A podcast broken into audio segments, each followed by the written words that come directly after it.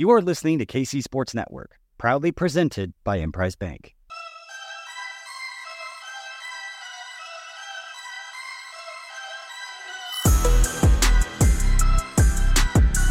Coming up, the latest episode of 21 Questions. What's up, everybody? Welcome to another edition of 21 Questions, the question and answer podcast brought to you by the good people of the KCSN Discord. My name is Craig Stout. I am joined by a special guest this week, 810 Sports very own Jason Anderson. Jason, my friend, I'm so glad to A, have you on the show, and B, I get to host for once and ask you the questions. This is this is a little bit of a flip from our normal uh, situation that we got going here. I like the roles reversed a little bit. Let's uh, let's yeah. see how this works out. I'm so used to asking you the questions and everything. Now I just get to sit back and see what's thrown my way. Sometimes yeah. it's easier knowing what the questions are going to be, and I'm like, all right, we'll see what Craig has to say. And I don't know, a little more nervous on this side. No, no, it's going to be great. We're just going to terrorize you for about 40 minutes here. and Perfectly fine. Briscoe does it every day for four hours. So. all good. That's true. That's true. You know, we're, we're so thankful that he has now joined us so that yeah. we can sufficiently dunk on him and still have him be able to defend himself on the podcast right. network. So right. I'm, I'm yeah. very glad that that's the case. So we are going to go ahead and kick this off we are recording this on Monday. Uh, this is going to come out potentially after the trade deadline. So a couple questions here. You can use this as a little bit of a retroactive thing here. But one of them they got asked by Grayson Jaspers was how do the Chiefs waiting to fill Nick Bolton and Justyn Ross's roster spots make you feel about their willingness to make a trade before the deadline, Jason? I think it's interesting that uh, that part of it to where they only had 52 players on Sunday against the Broncos. I mean, you only activate 47, but they didn't, you know, get that extra man up to the 53rd man roster. And I wonder if is that a salary cap thing? You know, uh, Brett Veach always needs a little bit of space throughout the season. It's like it's never going to be at the ceiling of the salary cap because one of the things that I've called it is you got to be able to keep the lights on throughout the season. So you elevate somebody from the practice squad, you got to pay that money. And so, a couple of things. One, they're conserving a little bit of money uh, on that 53 man roster. Maybe they didn't want, want to waste somebody's uh, call up from uh, the practice squad if they weren't really going to play them all that much. Um, or there's just sort of a, a, seeing what's out there for that uh, final spot, uh, final couple of spots, really, on this roster. Uh, I'm not sure, but I think it's intriguing in that they didn't immediately fill that spot because Nick Bolton on the IR and Justyn Ross on the commissioner's exempt list those didn't happen like on a Saturday night. Like no. those things happen, and he had a little bit of time to sort of uh, you know think about it for a few days. So that clearly was strategic in them only going with 52 mid. And and now with the trade deadline tomorrow, uh, I think there might be some ancillary moves that they can make, some smaller ones here or there. Uh, but you know, with the three and change uh, cap space that they have, the potential ability to restructure Travis Kelce to free up a little bit more. Um, maybe this will be famous last words, and somebody will be watching this and be like, "That idiot." Uh, yeah. But I don't see a big move uh, being made uh, for you know wide receiver, which you know a, a lot of people want. Um, you know, with with different names that are out there. Um, maybe DeAndre Hopkins just because it won't cost as much, but um, that's really the one that comes up. But I think it's interesting, and I think it's certainly something extra to keep an eye on with the trade deadline tomorrow because they haven't yeah, it's really weird. And, and, there were some rumors that maybe the Chiefs were sniffing around Ben Niemann today. That maybe makes some sense with Willie Gay Jr. having a tailbone injury against yeah. the Broncos. Like having a guy that just knows the system, and mm-hmm. you know anybody that you're going to be adding is going to take a little while to come up. Ben Niemann probably doesn't. So like, yeah, it, it, yeah, it makes some sense there. But I'm I just I'm unsure because the other part of this, and I, you know, we don't have another question about this, so I'll just bring it up now. Richie James reportedly, mm-hmm. you know, seeking out a trade as well.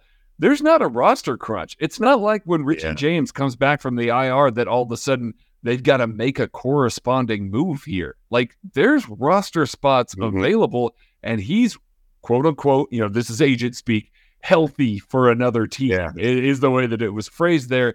So I look at this a little bit as well, Jason, and they don't have to make a move. If Richie James is looking to be out, and again, it could just be a logjam at the mm-hmm. position. Mm-hmm. That's a difficult thing for me to look at and say, okay, so what are they doing with those positions? Like, what are they doing with those two spaces? Because Richie James could just be on this roster. Yeah. What his contract is. He doesn't have to go actively seek something out.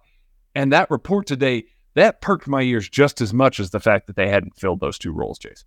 Yeah, because like if Richie James, uh, if if if what happened last Monday didn't happen, yeah. and Justyn Ross is not on the commissioner's exempt list, and the news comes out today that Richie James and and they're exploring a trade. Okay, makes sense. Yep. Cole Hardman in, you got seven guys, but with Justyn Ross and the unknown of what's going to happen there, I mean, there's a court date in December that's a uh, you know five six weeks away from um, from today. So who knows what's going to take place with that? And with Richie James, then maybe getting traded. Now you're talking about six guys on a roster.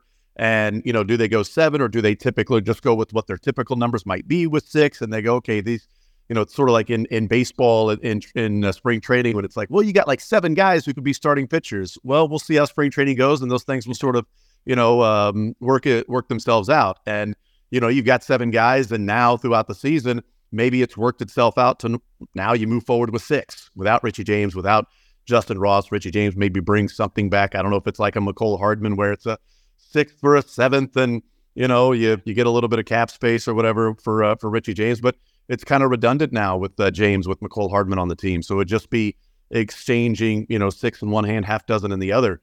Uh, for this, it's sort of like the the Spider Man meme, just pointing back to each other, yeah. James and Mecole yeah. Hardman right now. So I don't know that they want two of those same guys that have that same skill set. They're going to bring somebody in. I would guess they're looking for something different. Especially since Richie James wasn't like wowing everybody no. with his punt return no, he was ability or wide receiver ability. So yeah, I, you know, know, and that that's kind of the thing there. And we'll just kind of roll this into what um what Arrow asks here.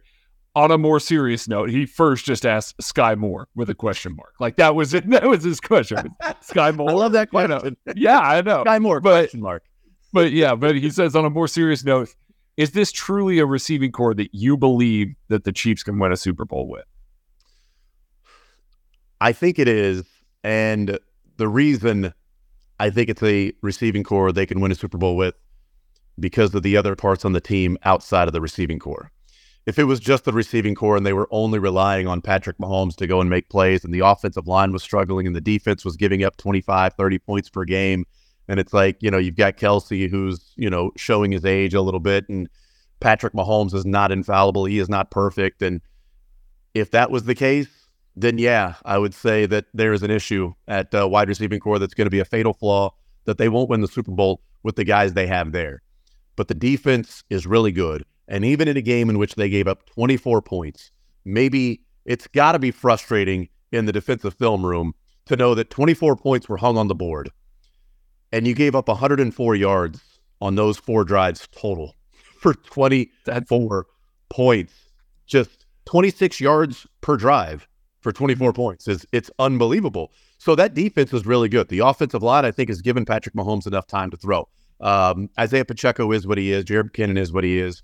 Um, you know, if if I had my druthers, I, I would love for them to go and find a guy who's just got blazing speed as a running back. You know, mm-hmm. uh, is uh, is uh, De'Von Achane? Is he available for yeah. whenever he's healthy? You know, somebody like that uh, would be, would be great because they just don't really have that burst from a running back there. But as far as the wide receivers go, uh, I think they're good enough to win a Super Bowl. You're exchanging Juju Smith Schuster with essentially, you know, Rashee Rice from a year ago, and it's sort of the same group. So, yeah, I think they're good enough to win a Super Bowl. The reason is because of the things around them. They are not good enough to be the reason they win a Super Bowl, there but they're good go. enough to be a team on a team that can win a Super Bowl. I really like that answer. No, that that's a that is an excellent answer there. It, they won't necessarily be so much of a hindrance that they cannot win a Super Bowl, but they're not going to be the reason mm-hmm. that they win a Super Bowl in before Rashee Rice Super Bowl MVP. Um, I think Hugh says, "Hey, I'm I'm here for it. you know, I, I will eat my words all all off season yeah, long again." Craig Stout signed off the uh, off the couch Super Bowl MVP. I'll take it just as long as it's somebody for the Chiefs that wins Super Bowl no, MVP. I no, don't care who it is. Joe Thuney, Super Bowl MVP. Whoever Listen, it is, man. Hell, Blaine Gabbert. I mean, I don't. I mean, you know, I mean, if, if it's a Super Bowl, if it's a Super Bowl MVP, it would suck for whatever happened at the time, you know. But if it's a Super Bowl MVP, I mean, I'll take it. Yes, it's another man. another trophy. Boy, we just put Andy. Uh, he's already in the hall, but put him in the hall immediately. If Blaine Gabbert is your Super Bowl MVP, there. Isaac Hugh asked the question What's the most interesting talking point around this team that is not wide receiver right now? The most interesting talking point, and Yes. when you repeat the question, is typically when you're thinking of the answer while you're Yeah. uh, repeating the question. Well, see, Uh, I'm just giving you an opportunity to not talk about, you know, the the the hits, the hits, the hits. What what's No. the interesting part? Yeah. It, it's it's funny because as the season has gone along, it, it was so much about the offensive line early on. It was offensive line and wide receivers. That was it. It was Jawaan Taylor and wide receivers. It was dropping the ball and Jawaan Taylor not being able to line up correctly. It was who's a playmaker and Jawaan Taylor is false starting. Like it's uh you know uh, uh, Travis Kelce is he going to be able to get through the season uh, without uh, an injury or uh, healthy? And why are the referees picking on Jawaan Taylor? Like Yeah. I'm glad that that's behind us. That Jawaan Taylor has just the what the one penalty in four games now. Oh, It- you you had penalties in the jinxed him. Jason. Yeah.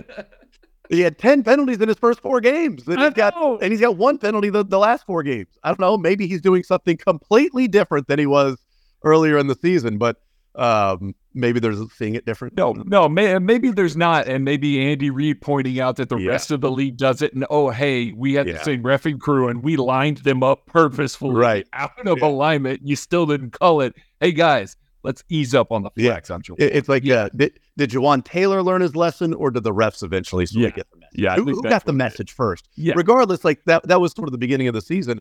What I think has become an interesting point is the frustration around Clyde Edwards-Helaire yeah. while he's played like nine snaps the last two weeks. Yeah. He might, I, I, Clyde Edwards-Helaire and Justyn Ross. Well, Justyn Ross especially might be the most talked about Chief that actually didn't do anything, that hasn't done much, that was actually on the Chiefs. Mhm. Uh, like uh, Patrick Peterson has been talked about as the Chief for a long time. Like Chiefs fans have talked about Patrick Peterson forever, um, but he was never actually on the Chiefs. Ty Law was talked about uh, for a long time that he actually was on the Chiefs, and he made that he was pretty good. Um, But Justyn Ross, from the second they signed him, as as you know, it, it gotten so much uh, airtime and and words that were written about him. But Clyde Edwards-Helaire, for a guy that's played nine snaps the last two weeks, has a lot of conversation that goes on of people just annoyed when he's in the game and not wanting him on the team, and what's the point of him being there, and all of these things. So um, I find that to be of interest because there's, in one way, it's not a complete and and apples to apples, but there's a little Mecole Hardman, Clyde Edwards-Helaire thing going on in in a in a uh, an odd sense. So last year, I thought Mecole Hardman was actually underrated for what he was doing, for the reputation that he had, because he wasn't DK Metcalf, because you know he wasn't Tyreek Hill, um, you know it, the the way the Chiefs were using him, all all this other stuff. I thought he became underrated with his reputation in town. Then he came back and it was like, oh, remember what Mecole Hardman can do? He was fast. That's not what Clyde Edwards-Helaire is. Uh, he's not underrated in any way, shape, or form. So, like I said, it, it isn't apples to apples. Um, but I feel like so much of Clyde Edwards-Helaire's frustration is just that he's not a different player. Yeah. They missed. They missed. It's over. There's no going back. You can't go back to the draft and take Tee Higgins or Pittman, or if you're going to take a running back Taylor, like you just you can't do it. It's over.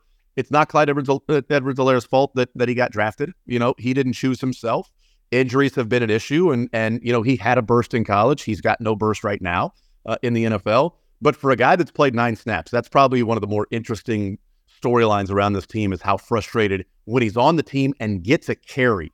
Like the immediate, like even when it's a four four and a half yard carry, like he picked up almost five yards. He broke a tackle, spun around, stayed on his feet, picked up another yard and a half, and it's like, get him out of the game. What are you doing in the game? Why was I think Isaiah Pacheco would have taken that for 70 yards if he had the exact same. Yeah, it's burn the man's jersey? Why would you give him the ball? right.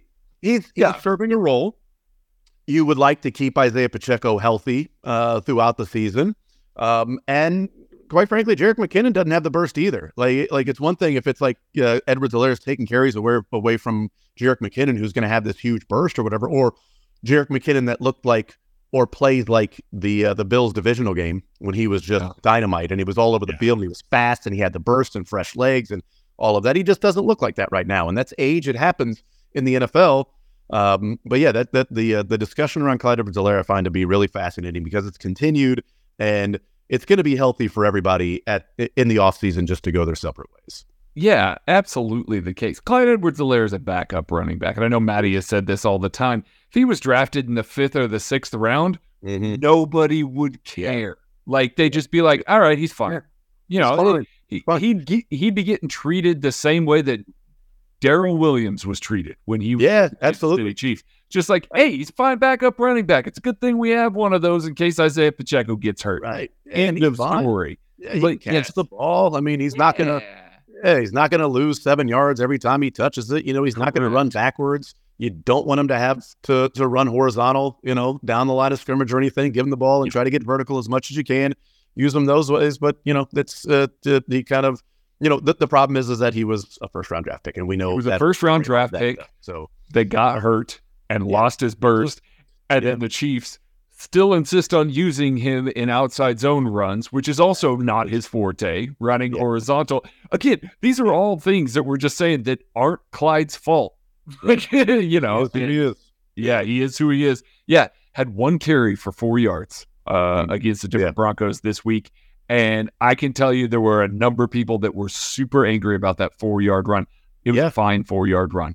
He got what was there. And totally fine. I'll you know what? I'll take that four yard run over the Kadarius Toney two yard loss that I I, I tweeted about this um you know on Monday Monday night that just I mean it might have been a touchdown. Like I, I Craig, I think if you got the ball, I think you you would have picked up a first down probably.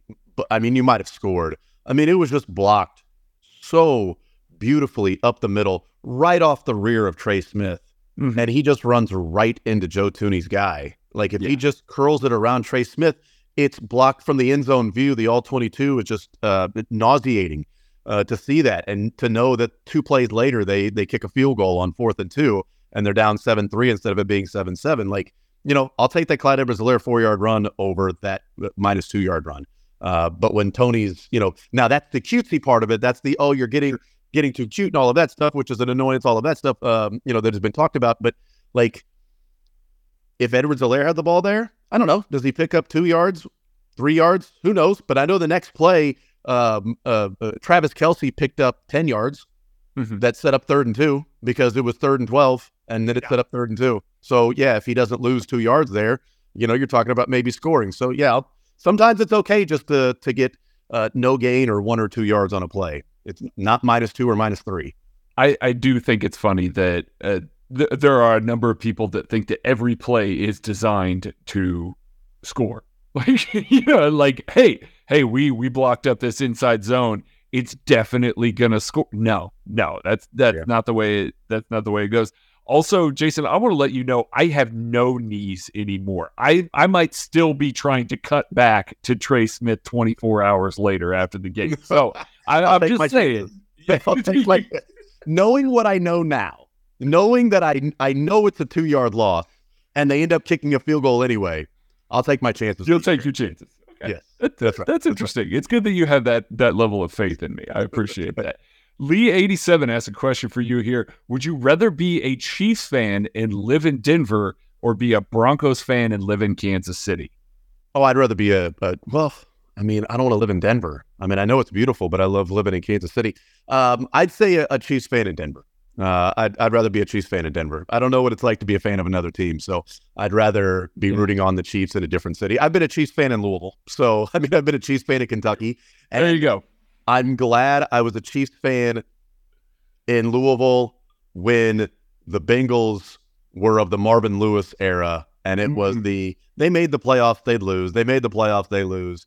I would not enjoy living in Louisville right now as a Chiefs fan with how many Bengals fans there are. Um, cow, be- be- so so yeah, that that would not be. I don't want to be a Chiefs fan in Cincinnati. I'll, I'll- Yeah. That. Would Oh, not- that wouldn't be enjoyable to do. It just would be annoying every day.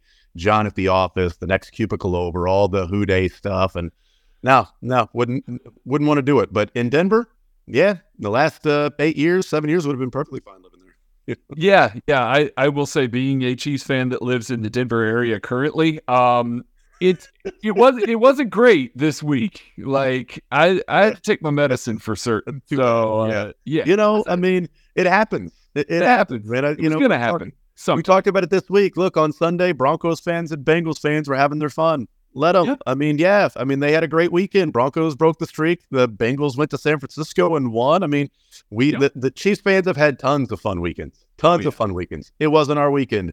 Um, we'll see what happens in Germany this weekend. Yeah, yeah, we will. No, I've got uh, my desktop wallpaper. I, I've made sure is Nick Bolton running back a, a, touchdown against the Philadelphia Eagles last year in the Super Bowl. There could have been Nick Somebody, Bolton running back a touchdown against the Broncos. Like, oh, it could have been that. It could have been that. But but no, I, I left it at that. And somebody walked up and went, "Oh, I, I suppose you got to take that down now." And I said, "Oh no, you guys won your Super Bowl. We haven't played ours yet." So I, you know, I you got to hang the banner. yeah, we yeah. can't win.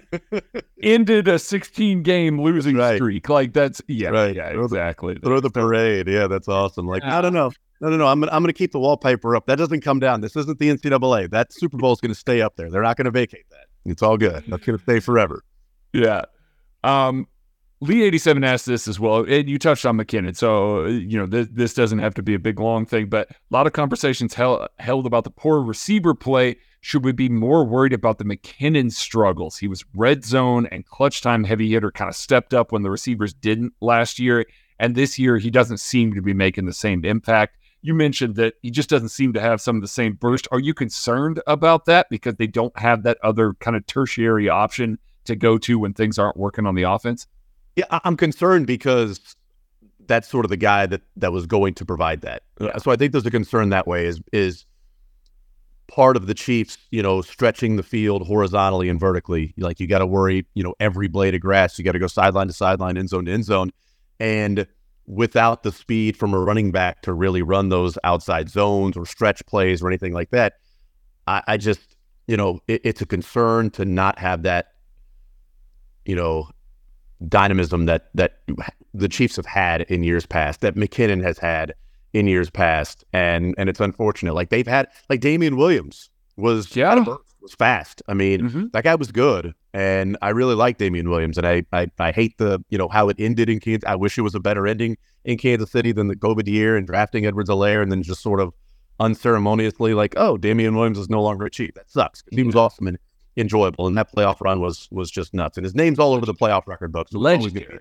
Yeah. Um. So, but but he was a guy that had a burst. Anytime he touched the ball, he could go outside, in, inside zone. He could he could break it and uh, go 90 yards like he did against the Vikings.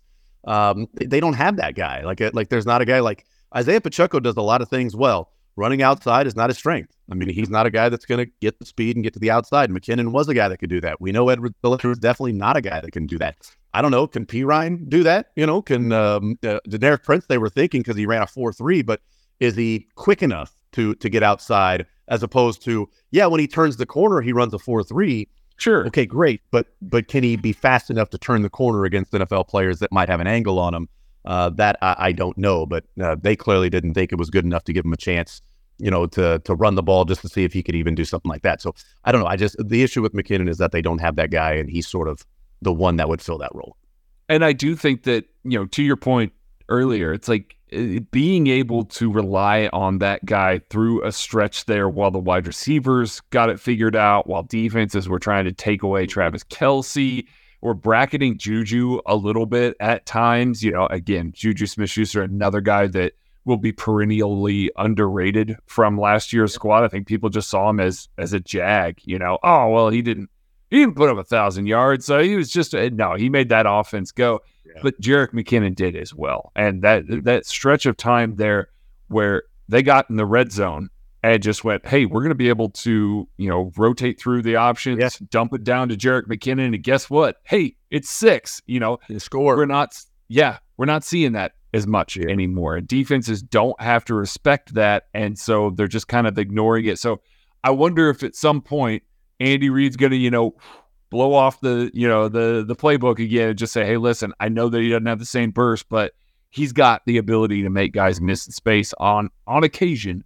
Maybe yeah. we get into that a little bit more because the red zone woes are yikes right now. Yeah. Like they they are just not a good football team in the red well, zone. Well, and and they had two. I mean, their their third down plays that they had in the red zone, the first two third down plays they had in the red zone, the third and two when they ran the shovel pass, and know. then the third and two when they had that, you know, outside throw to, to Jerick McKinnon that we are just talking about.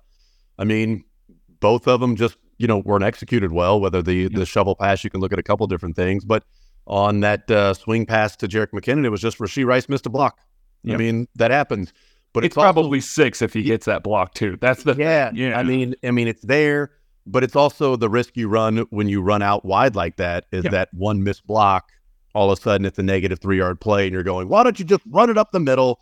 And and you know run it twice with Pacheco up the middle on third and two. You're going to pick up a first down. Instead, now you lost three and you're kicking a field goal because you're getting cute. And it's like, yeah, you can call it cute, but also the players are expected to execute, and Rashee Rice is expected to go and and and block a guy, and they wouldn't call the play if they didn't believe that Rashee Rice could make that block. They called the play. He didn't get it done. Hopefully, he gets it done next time. Um, and if he does, maybe you know it's against the Dolphins and they turn the corner and pick up six. Maybe it's against the Bengals. He turns the corner and, and scores. You know, or the Bills or something like that to where it's a touchdown. It's like okay, it was executed. Wasn't executed well against Denver. Might have cost you a game, but it was executed in this one because of you know whatever happened then. So yeah, yeah. I mean, it's it's cute when it um, when it doesn't work, um, but uh, but it's a nice play call when it does. And it, it's funny because it, uh, the screenplay that they executed against the Chargers last week was phenomenal. I like again, that's a very ticky tack call on Joe Thuney preventing Jerick McKinnon from from having a touchdown, a very long touchdown to his name on that play. So yep. I do think that it's still there, that they're going to get into it, but it is probably the one thing that I can point to that they can move to with this yep. offense and try and you know try and get some things going in the red. Well, so, yeah. I mean that first drive um, uh, against the the Broncos on Sunday I mean, McKinnon almost had uh, almost uh, almost had like an 80 yard play because yeah. on that third down when Mahomes rolled to the right and then he sort of slipped and and like it looked like he mm-hmm. locked his knee or something and lost his balance and then he just threw it away. There was nobody around McKinnon for like 15 yards, and the yeah. only person between McKinnon and the end zone was, I believe, it wasn't Justin Watson because Watson was in front of McKinnon, so it might have been MVS. It was a receiver and a Broncos defender behind McKinnon. That was it. And I think if Mahomes doesn't sort of slip and lose his balance and then see the guy in front of him and just throw it away, I think he sees McKinnon coming open and there's nobody by him. And we might be talking about something different. Hey, McKinnon breaks for another one against the Broncos. Yeah. It didn't happen. And that's the NFL. Yeah. Like split seconds can be the difference between an 80 yard play or it's a throwaway on third down and you're punting and a 31 yard punt return happens right after that. Yeah. So that, absolutely. It's, it's yeah. just unfortunately the way that things break. Speaking of breaks, we're going to take one. We will be back right after this. Thanks for listening to KC Sports Network. Make sure you download our new app. Find it on the App Store or Google Play. Just search KC Sports Network. This show is sponsored by BetterHelp. Do you ever feel like your brain is getting in its own way? Like you know what you should do, what's good for you, but you just can't do it? Therapy helps you figure out what's holding you back so you can work for yourself instead of against yourself. I personally have been talking to somebody for a few years now, and it's amazing how much better you'll feel by learning more about yourself through it. If you're thinking of starting therapy, give BetterHelp a try. It's entirely online, designed to be convenient, flexible, and suited to your schedule. Just fill out a brief questionnaire to get matched with a licensed therapist and switch therapists anytime for no additional charge. Make your brain your friend with BetterHelp. Visit betterhelp.com slash KCSN today to get 10% off your first month. That's betterhelp, H-E-L-P dot com slash KCSN. We're brought to you today by Manscaped, who has taken a step up from Halloween to bring your face the cleanest shave it's ever seen. So this season, no need to toil or trouble. Manscaped is all new Handyman is the best way to get rid of that stubble. Featuring a compact design and next gen skin safe technology, the Handyman was designed to give you that smooth finish without the mess of a traditional shave.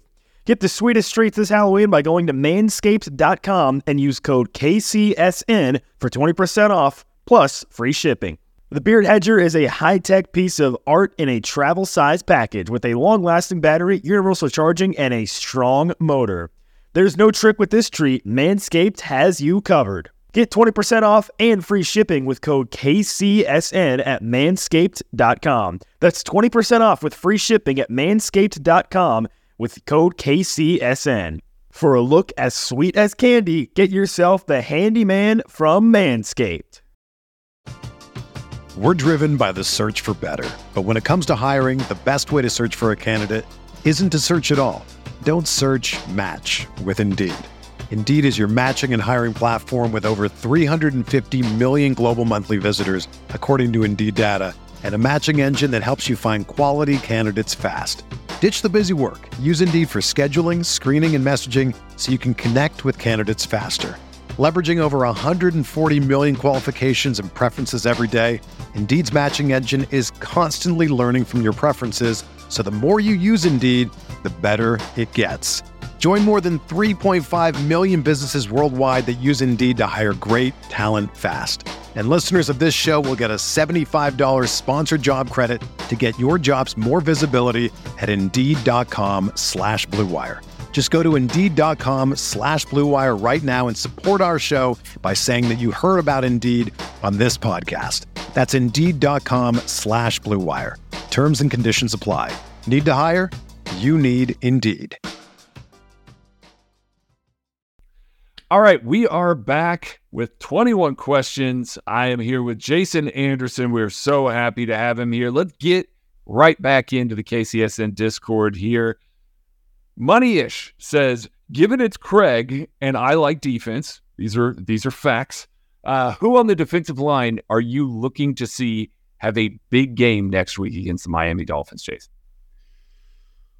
Um, Omenihu. I'd like to Yeah. see him have a big game.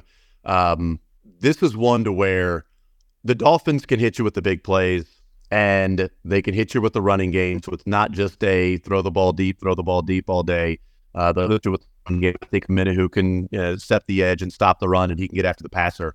But um, the defensive line has a lot on their plate this week. I think it's easy to go Chris Jones, right? I mean, I, I, Oh yeah, Obviously, Chris Jones would be the one. If somebody has a monster day, who would you want it to be?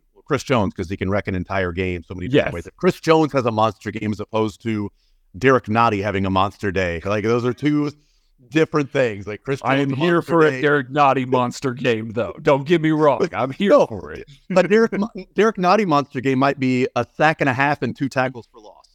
Chris Jones monster game might be four sacks, you know, a patch batted down, a forced fumble, you know, a fumble recovery, three tackles for loss, and just like uh, three different drives he stopped in the game. Like so different levels of of um, you know great games uh, of those guys. But but Omenihu because um, Chris Jones at expected level. What George Karlaftis has been doing certainly is an increased level of play and carrying over from what he did at the at the end of last year. Um, Omenihu got you know got in there after the quarterback again, and they've been doing that. I mean, 11 sacks in the last two games. They had another what seven or eight tackles for loss. I think seven tackles for loss, eight quarterback hits, and that's what they have to do against Tua. So Yeah. that defensive line, I'm going to go with uh, with Omenihu, with Chris Jones in the middle and George Karlaftis sort of doing his thing. I'll I'll go Omenihu, uh, or even Danna. I may go. Uh, Yeah. I may go Danna as well. Those two guys. I was gonna say I, I, I was tempted to go Danna. Uh, I think I'm gonna go Karlaftis just because you know uh, Kendall Lamm is the left tackle right now. Now Terron Armstead may be back, uh, reportedly flying to Germany with Miami right now. But uh, you know George Karlaftis again, not getting a whole bunch of super quick wins, but the Kansas City Chiefs are so good with their coverage unit right now. They need that guy that wins on those second effort plays, that transitions into that second rush move, can get in the backfield. And George Karlaftis is really coming into his own. Mhm. We, Yeah. Doing that, utilizing his hands, working with Tamba Hali has paid off in a big way for disengaging from blockers, getting there later in the rep. That's really good. So I'll go with George Karlaftis there. But Yep. man, yeah, Charles Omenihu, like man, it it is fun to be a Chiefs fan and watch this defensive line right now because it, uh, they've got it coming from pretty much everywhere now. Yeah. So much so that they've got a first round draft pick that's still racking up pressures. Don't get me wrong, like Felix Mhm. and Atuke Uzama is still racking up pressures, but they don't need him.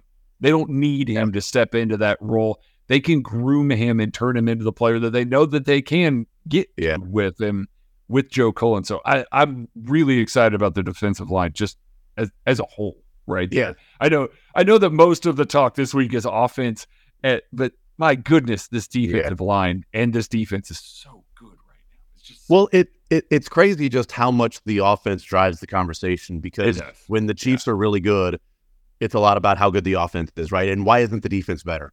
The offense, it's awesome. Why isn't the defense better? But the awesome offense is awesome, and Patrick Mahomes, and they- they'll lead you to a Super Bowl. This year, the offense is struggling. The defense is awesome, and it's like, yeah, the defense is good, but why is the offense struggling? Let's talk about the offense and how they can get better and why they're struggling. Um, you know, it's uh, the, the the defense is just so good, and I I have no problem continuing to give them their flowers because they've been dynamite. And this one's going to be an amazing matchup because the Chiefs have given up the fewest explosive plays in the league against a team that lives off explosive plays. And while the Dolphins haven't given up a ton of sacks this year, nine of those sacks they've given up have been against Buffalo and Philadelphia, Yeah. teams that can get after the quarterback. So, yeah, that, that's uh, if you're talking about strength versus strength, those are you know at least pebbles on the uh, weight scale on the Chiefs side of being able to sack the quarterback against the team that the two teams they've gone up against that can really sack the quarterback, they couldn't keep Tua upright, and they didn't score many points in those Yeah. games either. So, um, so we'll see. And and the Chiefs haven't been giving up explosive plays, so it's a, Yeah. the, how Spags approaches this one's going to be fascinating. But that D line's going to have a lot on their plate because the secondary's got a lot on their plate. Yes, for sure. And I, I think the part that matters the most, we we've seen Andy Reid maybe go vanilla when he has to face you know potential playoff opponents, and I I can see that happening. Maybe less so after dropping one to Denver. You know who doesn't do that? Steve Spagnuolo. Like he, oh. he's gonna just be throwing it all out there and knowing that his guys need to step up against a really good offense. So I I have these moments where I think, you know, listen, what what if Andy goes completely conservative? What if it's vanilla? What if he knows, hey, listen, we're going to see these guys again in the playoffs. That's fine. Let's keep everything close to the vest. And then I think about the strength on strength and got to knock myself, even as the defensive guy, got to knock myself into that old line of thinking where it's like, oh, if the offense isn't going to be putting on the best effort, man, maybe this doesn't go the Chiefs' way. No, they can they can still win this with Yeah. the defense. They just got to play really well. The Yep, has got to not turn it over five times. So Yeah, anyway, yeah, be great. yeah. So Casey from Casey asked this question: Who, if anyone, would you consider adding to the defense at this point? Whether it be a trade deadline thing, uh, Carlos Dunlap is still out there, and Ndamukong Suh is still out there. Is there anything like that? Is there anybody that you see that you'd be like, man, let's go ahead and add somebody to this defense and continue to make this a strength? I mean, I'm not sure, like it- because it's always like the you know the um how much it costs to acquire that person. Yeah. You know, like uh, if you are, are you bringing in Brian Burns? You know, like well, you know, Well, yeah, a lot. I mean, to bring in Brian Burns. uh, are you going and getting that guy? Like, uh, I don't know. Are you uh, going and grabbing Kevin Byard from the uh, Titans like the Eagles did? You know, Yeah. um, yeah. There, there are some guys out there, but if the Chiefs are going to go and, and make any moves in the uh, you know in the next day or so, or what or had making moves whenever this comes out, Yeah. um, I, I'm not sure it's going to be on the defensive side, and so it's weird that in a year that or just weird in general that we're talking about a team with Patrick Mahomes, and I'm not looking around and going, God, if they could get that defensive player, if you could add that defensive player, can you add this defensive player? Oh man, can you just bring back this guy? And what would this defense look like with Derrick Johnson? Oh man, don't just oh, Oh. add Jared Allen to this defense. Like how we always oh man, Jamaal Charles on this offense, which by the way, that that, that does oh, that would that would do it. Get my- that would do it. I, I do have to to cool off thinking of Jamaal Charles and Yeah, that would that would be scary. um, yeah. yeah. Uh, but uh, but but like defensively, like there aren't many names that I'm looking around for, um, just simply because of the guys that they have now.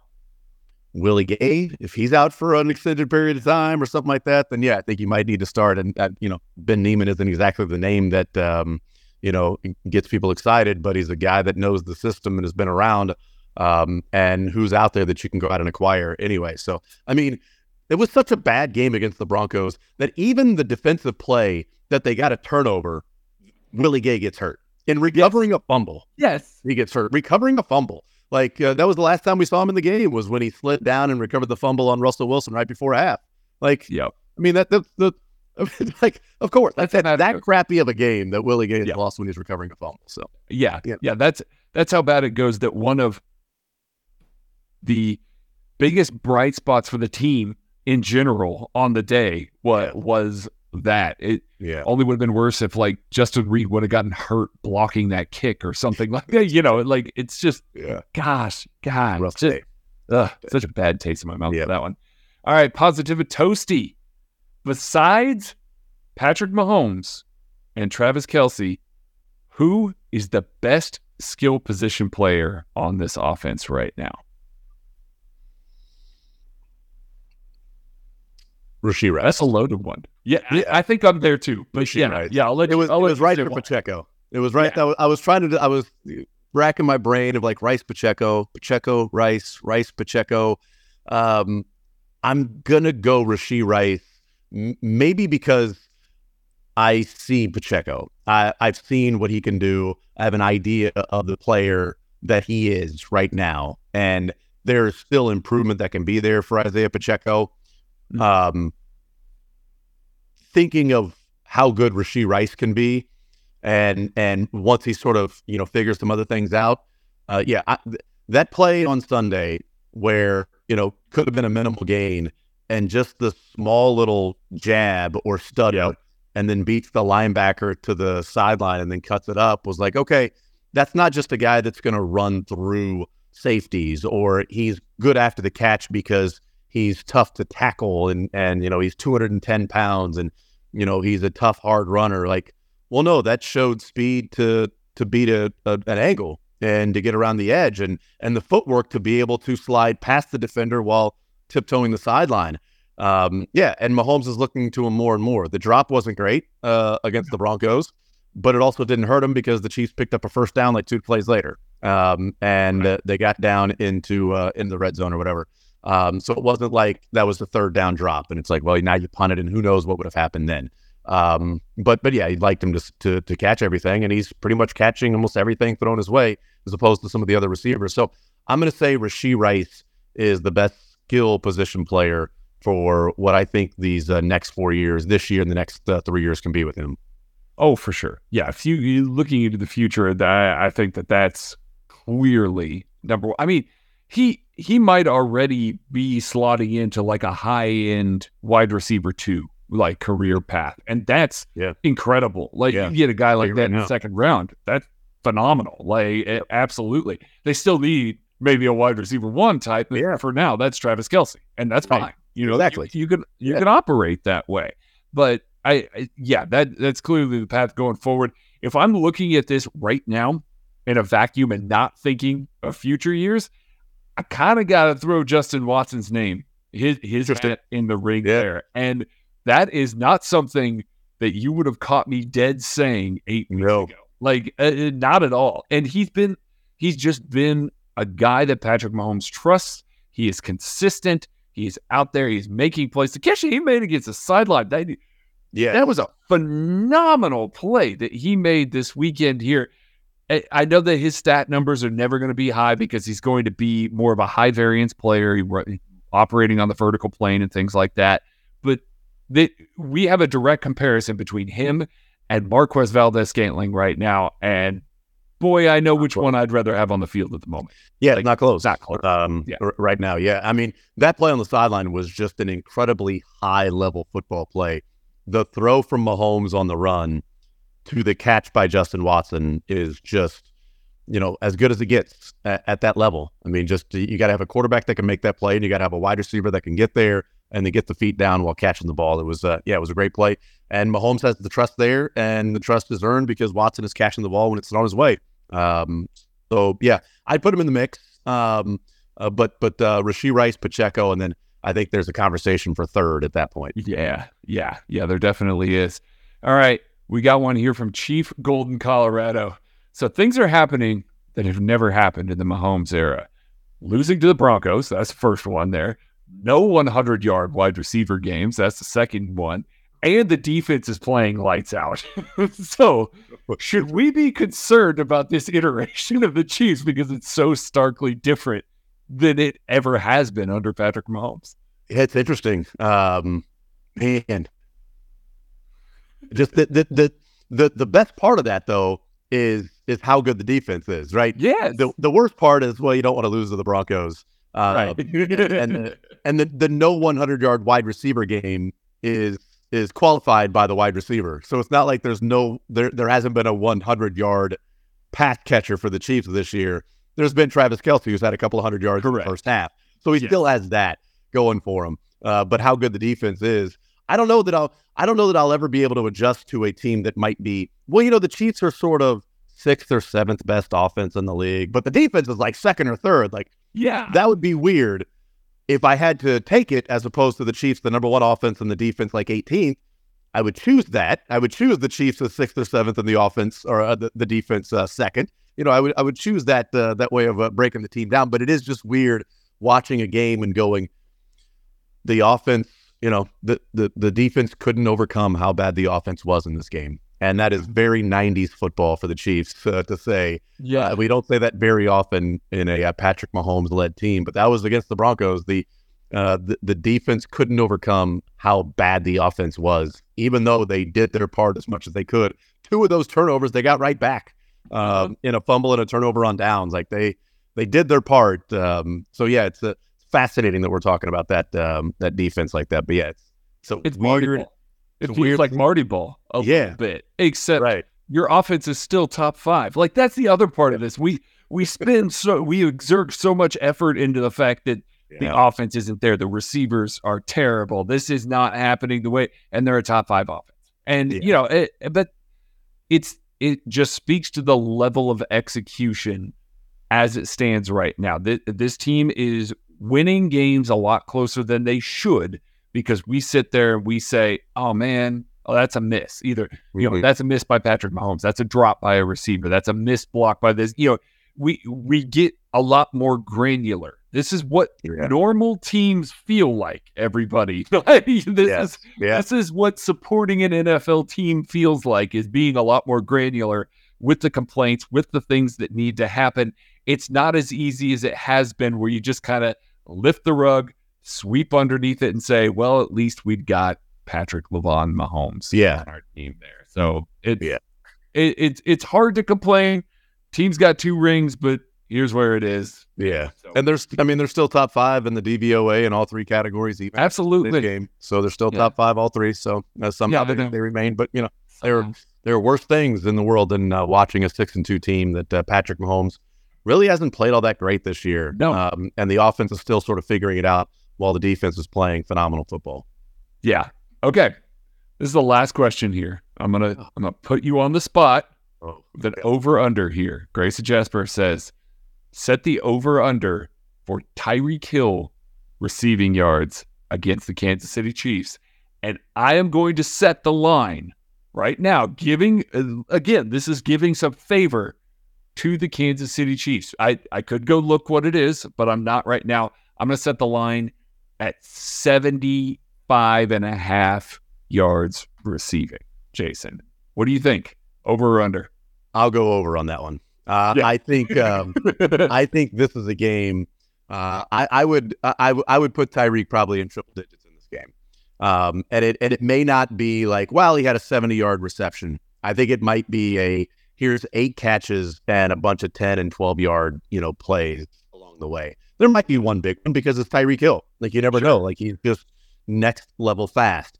But I think this is a game that Tyreek has had on the calendar. You know, he he wants to play well against the Chiefs, and I think it's a game where Mike McDaniel, um, you know, pulls out, uh, goes into his bag of uh, Tyreek Hill tricks and and pulls a few of those out and and and puts them out there. Some unscouted things with Tyreek Hill against the Chiefs. I, I think there's going to be a few plays.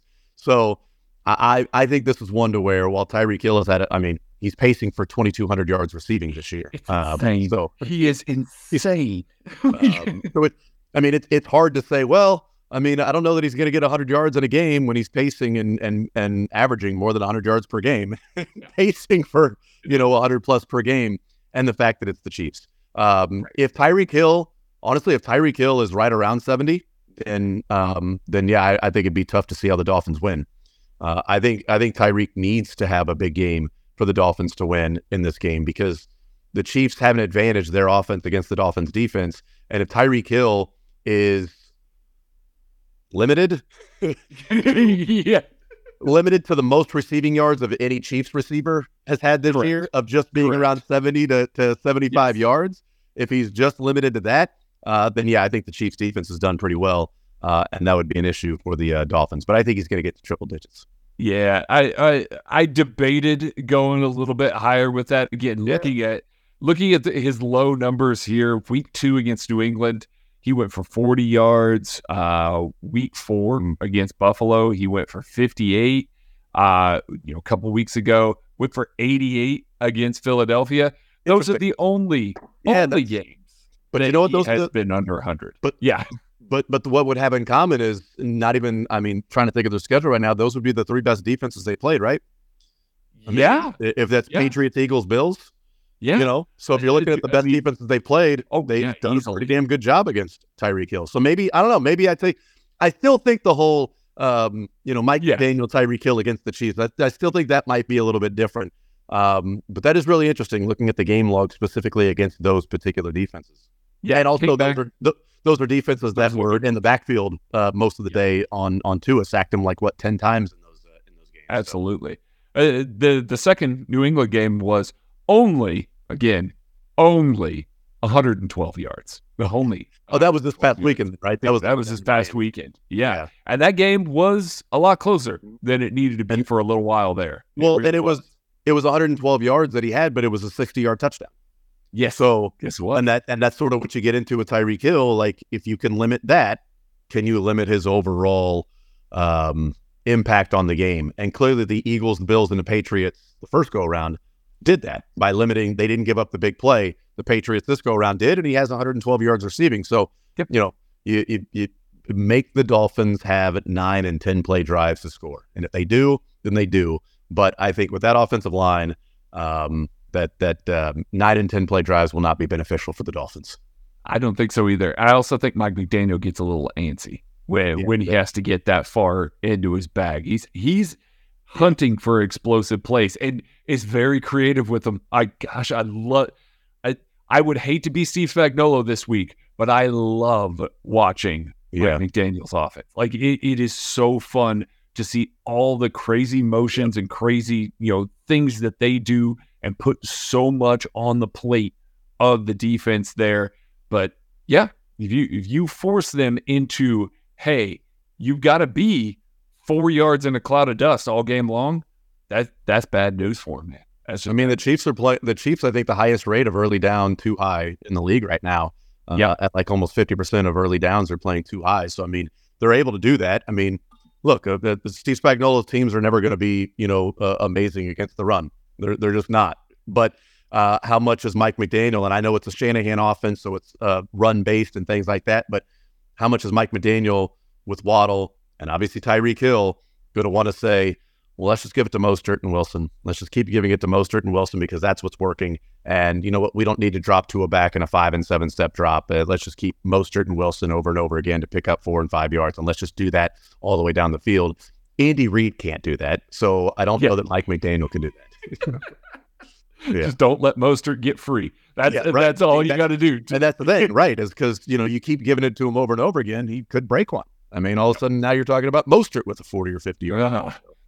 So yeah, those are those are certainly things to worry about. But yeah, I think uh, uh, I, I think I, w- I would be I'd be shocked if Mike McDaniel was just sitting there going, "Yeah, cool, we'll just throw um, we'll just throw body punches uh, throughout the game, and if we end up winning on points at the end, no big deal. We don't need a knockout, and I don't care about you know we can win by decision in after 12 rounds. I don't know that Mike McDaniel wants to win by decision after 12 rounds against the Chiefs. Um, if it if it means the whole game is just sort of methodical body blows and he's not out there just Right. swinging and trying to lay haymakers. Yeah. I don't think that Mike McDaniel's had enough success to where he's to the toying with his food level phase Yeah. of, of NFL Yeah. coaching. So, all right. That's going to do it for this edition of 21 Questions. I really thank Jason Anderson for joining me. Really appreciate you jumping on with me for this. This is a lot of fun. If you are not a subscriber to KCSN, get in there, get subscribed. You get access to the KCSN Discord. You can ask questions on this very podcast and get in, try and get your questions answered by the likes of Jason Anderson himself here. So, yeah, yeah, big, big prize that you can have there. So, yeah, huge prize. So, uh, for Jason Anderson, I am Craig Stout. Thank you all so much for listening. Be kind to each other, and we will catch you later.